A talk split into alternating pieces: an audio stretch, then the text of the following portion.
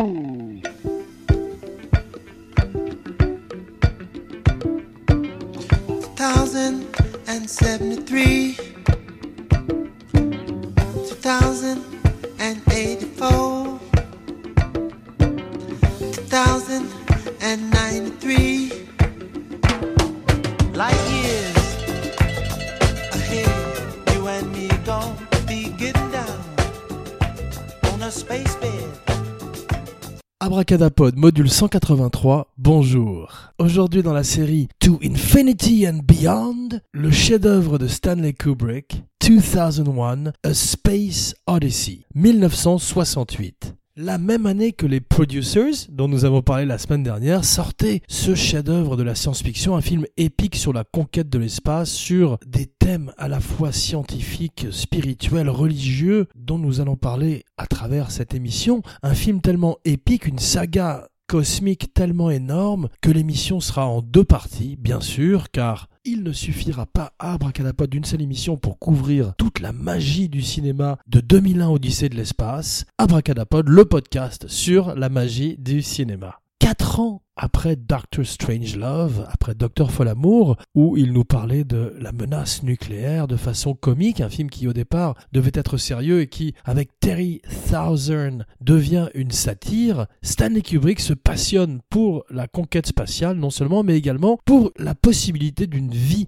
extraterrestre dans l'espace, et comme il le fait avant chaque projet, il l'avait fait avec Folamour en lisant tous les ouvrages sur les armements nucléaires, il se met à lire tous les livres sur les euh, extraterrestres, tous les livres de science-fiction, tous les livres scientifiques en général. Il dirait également qu'il voit tous les films de science-fiction et décide de faire le proverbial bon film de science-fiction. Selon lui, euh, à part des films comme Metropolis, c'est un genre qui n'a pas encore eu son chef-d'œuvre et il décide en 64 de chercher un collaborateur pour développer son projet. Cette obsession pour les extraterrestres lui est venue pendant l'écriture de Folamour où au départ il devait y avoir des aliens qui observaient les êtres humains comme des entomologistes s'entre-déchirant de façon dérisoire avec des armes qui les dépassent et finissant par une annihilation, un Armageddon nucléaire. Cette fois-ci, Kubrick fait un film qu'il veut plus optimiste. On va voir qu'il faut quand même peser ses mots.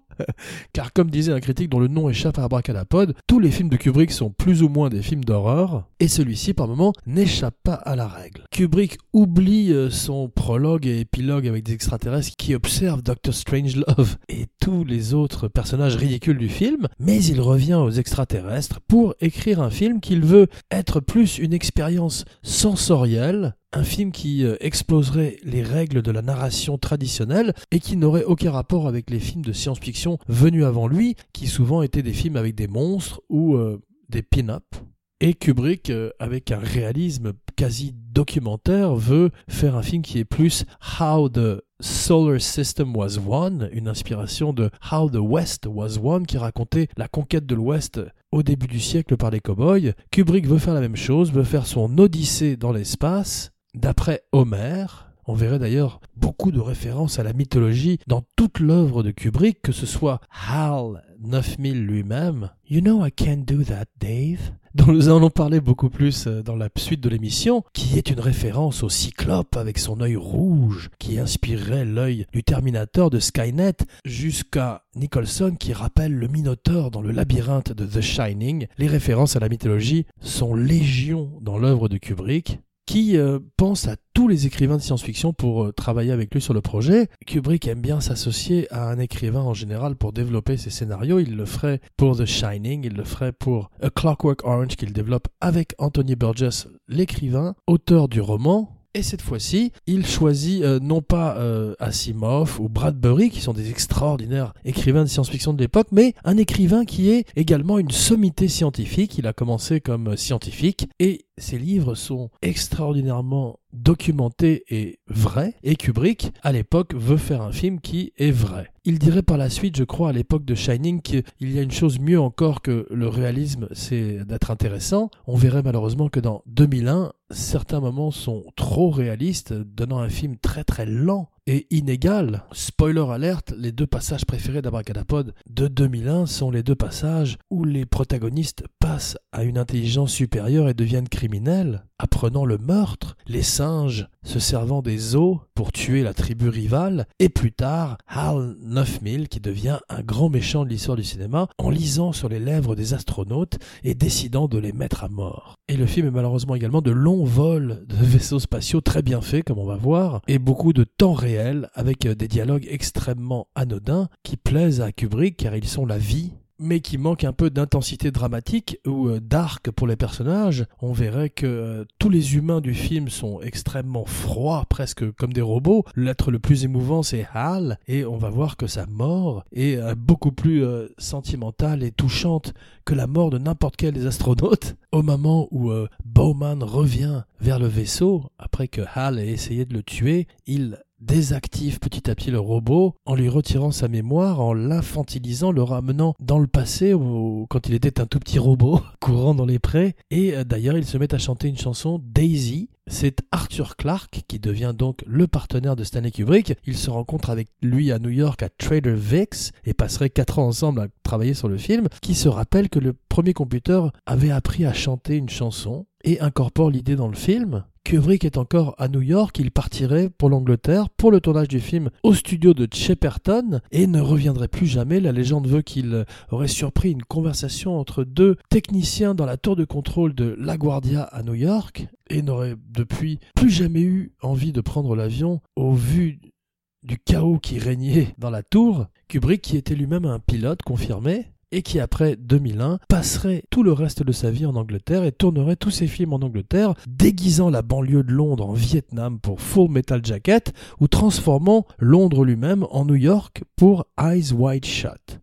Donc Kubrick et Clark euh, se mettent au travail, développent des idées. Clark lui amène six de ces nouvelles qu'il pense être euh, les plus intéressantes à développer en film. Kubrick s'arrête sur l'une d'entre elles de huit pages qui s'appelle La Sentinelle et qui servira de backbone, de squelette à 2001. On voit que la même année sur les écrans en 68, La planète des singes montre d'autres singes que le Moon Watcher de 2001. Ils sont moins bien réussis. Les maquillages de Kubrick sont exceptionnels et euh, les singes sont joués souvent par des athlètes ou des mimes de petite taille pour rentrer dans les costumes. Un mime serait également euh, conseillé de Robocop de Peter Weller dans le grand film de Paul Verhoeven, un autre film sur euh, les débordements de la science. You have five seconds to comply. Kubrick passe beaucoup de temps avec Clark, Clark qui vivait au Sri Lanka et qui maintenant déménage pour New York. Kubrick lui dit qu'il veut faire un film sur la relation entre l'homme et l'univers, une espèce d'œuvre plus artistique qui développerait, qui exciterait les émotions avec de l'émerveillement, de la terreur, de la beauté, plus comme un mouvement musical ou une sculpture que comme un film. Il veut définitivement révolutionner le médium et offrir, comme Abracadapod l'a dit, une expérience essentiellement visuelle. Kubrick est un grand fan des films muets de Griffith. Il les a tous étudiés. Il dit que c'est la forme la plus pure de cinéma et euh, 2001 a 40 minutes de dialogue à peu près. Il faut attendre la 20e minute après le prologue sur l'aube de l'humanité avec les singes pour entendre la première réplique du film, les singes qui sont confrontés au monolithe et à Also sprach Zarathustra.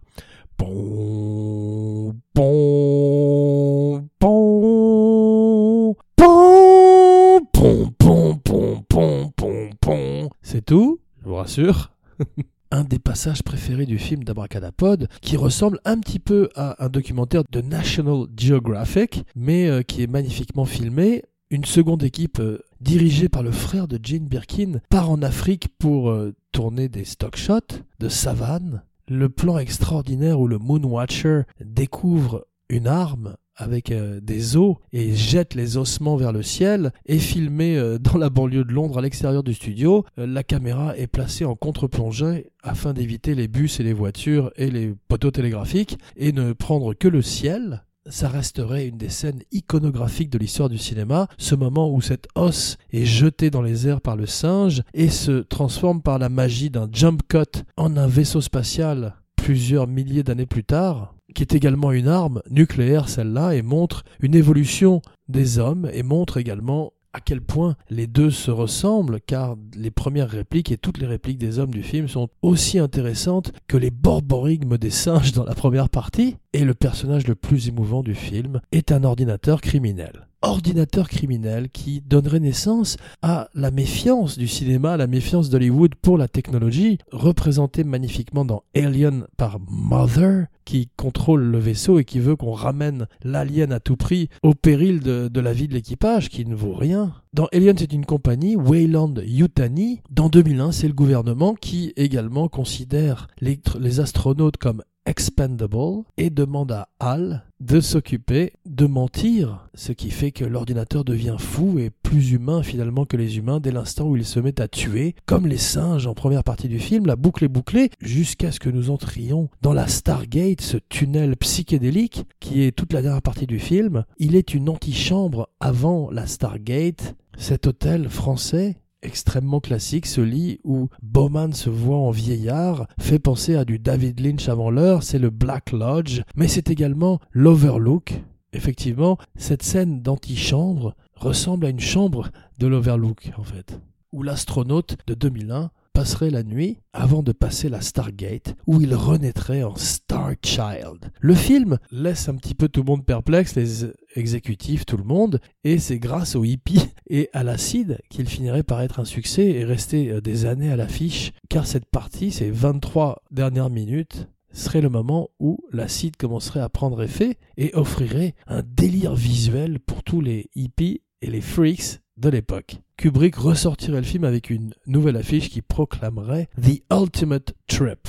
Et le film qui coûterait 10 millions de dollars, il était censé en coûter 2 et passer simplement un an de tournage, en coûterait 10 et durerait 4 ans entre la pré-production et le moment où le film sort, devait s'appeler au départ Journey to the Stars, Universe, et finalement Kubrick choisit 2001, A Space Odyssey, en référence à Homer et l'Odyssée. Il pense avec Clark que ces océans d'espace que les astronautes veulent conquérir à l'époque, on est en 64, on est encore à 5 ans du moment où le premier homme va marcher sur la Lune. D'ailleurs, les gens disent quelques années plus tard que Kubrick est à l'origine d'un fake moon landing qu'il aurait filmé un faux atterrissage sur la Lune et que 2001 était une préparation à ça et qu'il aurait été engagé par la NASA. On voit un film qui s'appelle Capricorn One qui parle de ça, je crois, avec Elliot Gould et O.J. Simpson. Mais il y a également des références dans The Shining que les conspiracy theorists se plaisent à trouver, comme la fusée Apollo sur le pull du petit Danny Red Rum, Red Rum.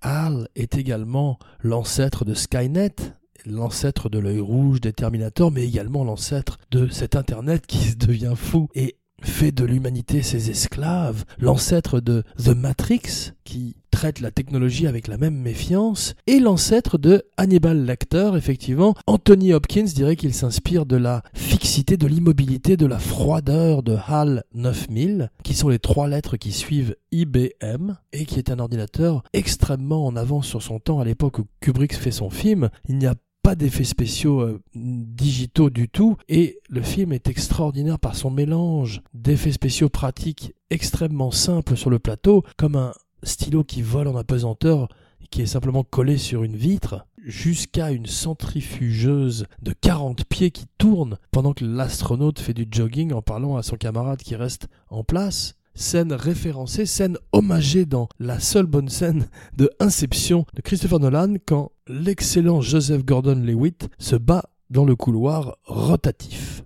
Kubrick passe six mois dans la centrifugeuse avec ses comédiens, Kerr Dulea, Gary Lockwood. Les gens qui travaillent sur le film disent qu'il règne une ambiance digne de la NASA avant euh, le décollage d'une fusée et les acteurs disent se sentir aussi claustrophobes et isolés que les astronautes en particulier Kerr Dulea qui devrait faire énormément de cascades lui-même, comme du bungee jumping au moment où il rentre dans son vaisseau après avoir été condamné à mort par Hal qui essaye de le perdre dans l'espace à la manière de son camarade qu'il est sorti pour sauver. Tout ça en temps réel, donc un petit peu là, un peu lent quand même, mais l'ancêtre d'Alien et de Gravity qui est une espèce de 2001 avec euh, l'action en plus. 2001 serait également référencé dans tous les médiums en particulier les Simpsons, où il y a un épisode très drôle avec Homer. On voit que les Simpsons sont très fans de Kubrick et de Orange Mécanique à Eyes Wide Shut se sont souvent inspirés de lui.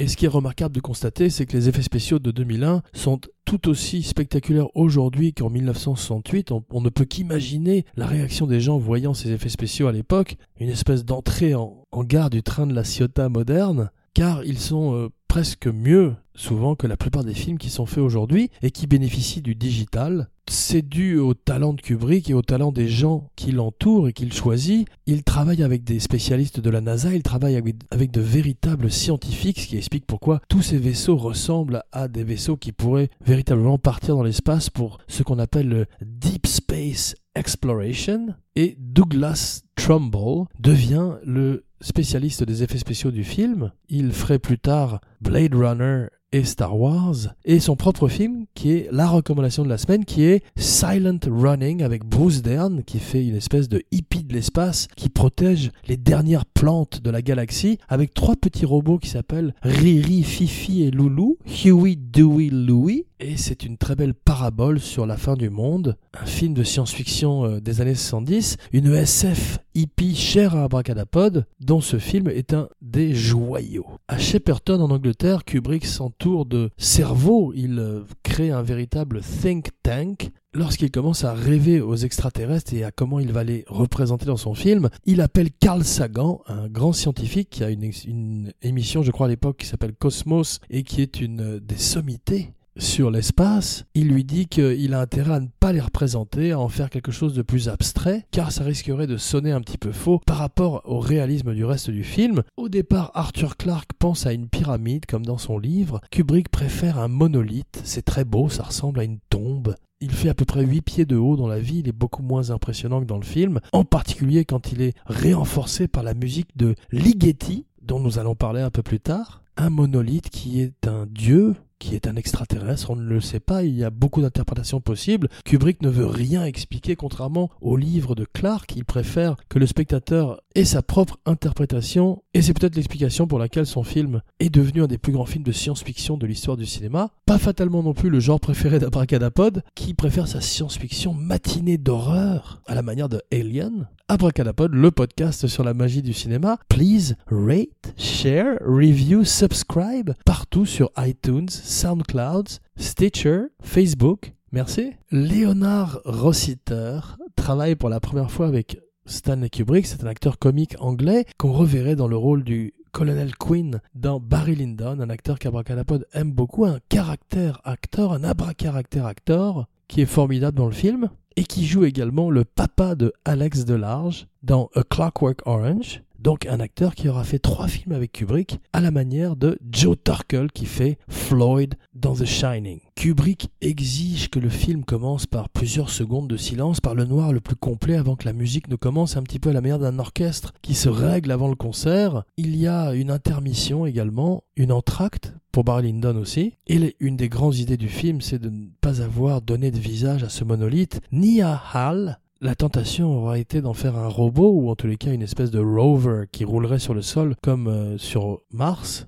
Et ça aurait terriblement démodé le film, alors que là, ce monolithe noir, opaque, sans visage, et ce robot qui est simplement un œil rouge dans un autre rectangle noir, montre l'obsession, la passion de Kubrick pour la géométrie. Tous ces films sont magnifiquement géométriques et cette obsession et cette passion s'intensifient avec celui-là. C'est son premier film en couleur, Abracadapod ne compte pas Spartacus car Stanley Kubrick ne compte pas Spartacus lui-même. Fol Amour est un film en noir et blanc et quand on le compare avec 2001, ce sont deux films de deux époques différentes. En quatre ans, le style de Kubrick a incroyablement évolué et il capturerait une fois de plus l'air du temps. Son film ne serait pas bien reçu à la sortie comme la plupart de ses films, mais découvrirait sur la longueur leur public et entrerait dans l'histoire du cinéma. Il y a un extraordinaire travail sur la musique, mais sur le son en général. C'est la première fois que dans l'espace, on voit des cosmonautes dans un silence totalement terrorisant d'ailleurs. In space, no one can hear you scream, ça commence là. On n'entend que le bruit de leur respirateur. C'est un cliché maintenant dans la science-fiction, mais ça commence avec 2001, tout comme euh, l'ordinateur maléfique on voit qu'il y a un autre film qui s'inspire de 2001 qui s'appelle Moon de Duncan Jones,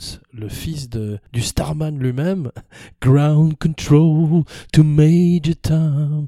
David Bowie. Un très bon film où cette fois-ci l'ordinateur est gentil. C'est euh, un méchant dans la vie qui le joue qui s'appelle Kevin Spacey, qui est également un très bon serial killer dans Seven et quelqu'un de totalement blacklisté, heureusement, à Hollywood aujourd'hui. Moon, un autre film qu'Abracadapod vous recommande avec le grand Sam Rockwell. Dans son autre film de science-fiction, le précédent étant Galaxy Quest. Une autre recommandation, un extraordinaire film qui est une comédie, une parodie de Star Trek avec Tim Allen et surtout le grand Alan Rickman, RIP Alan Rickman, le regretté Alan Rickman, Hans Gruber lui-même, Yippee Motherfucker. C'est la première fois également que Kubrick n'utilise pas de voix off dans ses films. Il voulait en mettre une au début, mais il préfère la beauté du silence. Il veut faire son film muet. Il a raison, le bruit de la savane est infiniment plus forte sans la voix d'un commentateur qui explique l'aube de l'humanité. Ça aurait donné encore plus un côté documentaire animalier que Kubrick veut éviter et son film est plus optimiste à l'arrivée. Avec la renaissance de son héros en Star Child, il voit une fin plus spirituellement ouverte pour l'humanité que dans Clockwork Orange, le film qui suivrait, où euh, c'est carrément euh, un enfer dystopien, dystopique, comme vous voulez. Sir John Alcott qui à l'époque n'est que John Alcott, s'occupe de toute la photographie de la scène de l'aube de l'humanité. Il deviendrait le chef opérateur de Stanley Kubrick pour le film suivant Clockwork Orange et pour Barry Lyndon et pour The Shining, un des chefs opérateurs préférés d'Abracadapod, qui filmerait magnifiquement le labyrinthe en 68, on n'a pas encore pris de photos de la Terre depuis la Lune, puisqu'on n'y a pas encore été, et Kubrick, comme tous les effets visuels de son film, 205 au total, est obligé de créer cette boule qui est trop bleue dans le film. Il manque du vert, il manque de l'ocre, il manque du brun, mais qui reste extraordinairement spectaculaire quand on considère le côté rudimentaire des effets spéciaux de l'époque. Je vous rappelle que c'est la même année que La planète des singes. Léon Vitali l'assistant de Stanley Kubrick depuis Barry Lyndon où il joue extraordinairement Lord Bullingdon, a renoncé à sa carrière d'acteur, il est devenu assistant de Stanley Kubrick et raconte qu'il y a des tonnes de boîtes de négatifs dans la maison de Kubrick que Kubrick lui demande d'aller brûler dans une usine proche des négatifs, des scènes coupées de Orange Mécanique, de Barry Lyndon, de Shining, mais également de 2001. Kubrick ne veut absolument pas de deleted scenes et fait détruire également tous les sets, tous les décors de 2001 pour ne pas les revoir dans plein d'autres films de science-fiction. On voit que Kubrick a quand même également un côté généreux quand Peter Yams vient lui demander sa bénédiction pour la suite qu'a écrit Arthur Clarke qui s'appelle 2010, The Year We Make Contact qui n'est pas un mauvais film d'ailleurs, avec Roy Scheider, mais qui est beaucoup moins cryptique et euh, sublime que celui de Kubrick. Kubrick dit oui, vas-y, donne tout, et il aiderait également Ken Adam à éclairer le set des sous-marins sur The Spy Who Love Me, Nobody Does It Better, avec Roger Moore. À propos de musique, la musique temporaire que Kubrick utilise au montage sur son film n'est que de la musique classique, de la musique existante. Au moment où Alex North lui amène la musique qu'il lui a commandée, Kubrick lui dit qu'il ne l'utilisera pas dans le film et prend tous les morceaux qu'il avait dans sa salle de montage, Richard Strauss, Also sprach Zarathustra, Johann Strauss, le beau Danube bleu, et Ligeti, qui est un auteur qui est plus moderne, plus étrange, qui mélange des sons proches du cauchemar, qui mélange des voix humaines, des chœurs, et qui devient la voix du monolithe et des couloirs de l'Overlook, voit le film et dit que c'est euh, une piece of shit from Hollywood. Il est très furieux. Il reviendrait sur ces mots plus tard car il comprend que le film est une bonne publicité pour lui et travaillerait avec Kubrick sur The Shining. Kubrick passe un accord avec Pan Am, avec Hilton, avec beaucoup de marques de l'époque pour développer des produits qu'il veut futuristes. Il ne les paye pas et probablement touche de l'argent pour la product placement et l'ancêtre du product placement. Le disque du film est un énorme succès à tel point que MGM en sort une autre version avec des chansons qui ne sont pas dans le film, mais tirées du film, une pratique qui deviendrait euh, courante de nos jours. Donc Kubrick est précurseur dans beaucoup de domaines. D'ailleurs, on voit la couverture de 2001 Odyssée de l'espace, l'album, dans le drugstore où Alex Delarge se promène quand il va draguer les deux filles qui sucent des glaces. Kubrick faisant tout d'un coup référence à sa propre œuvre. Pour la séquence de Stargate, Kubrick repousse les limites des effets spéciaux mais également du psychédélique. Il s'inspire du cinéma expérimental et la légende veut que si on cale la dernière 23 minutes de ce voyage, de ce trip psychédélique de Bowman dans La Porte des Étoiles, sur la musique de Pink Floyd Metal, ça cale parfaitement, un petit peu à la manière du Dark Side of the Moon avec le magicien d'Oz. Il y a euh, d'ailleurs des démonstrations sur YouTube qui sont très convaincantes. Le film nous montre également des iPads et reçoit un accueil mitigé à sa sortie, mais nous parlerons de ça dans la prochaine émission. Rendez-vous donc dans quelques jours pour Part 2. Jean Weber, signing off.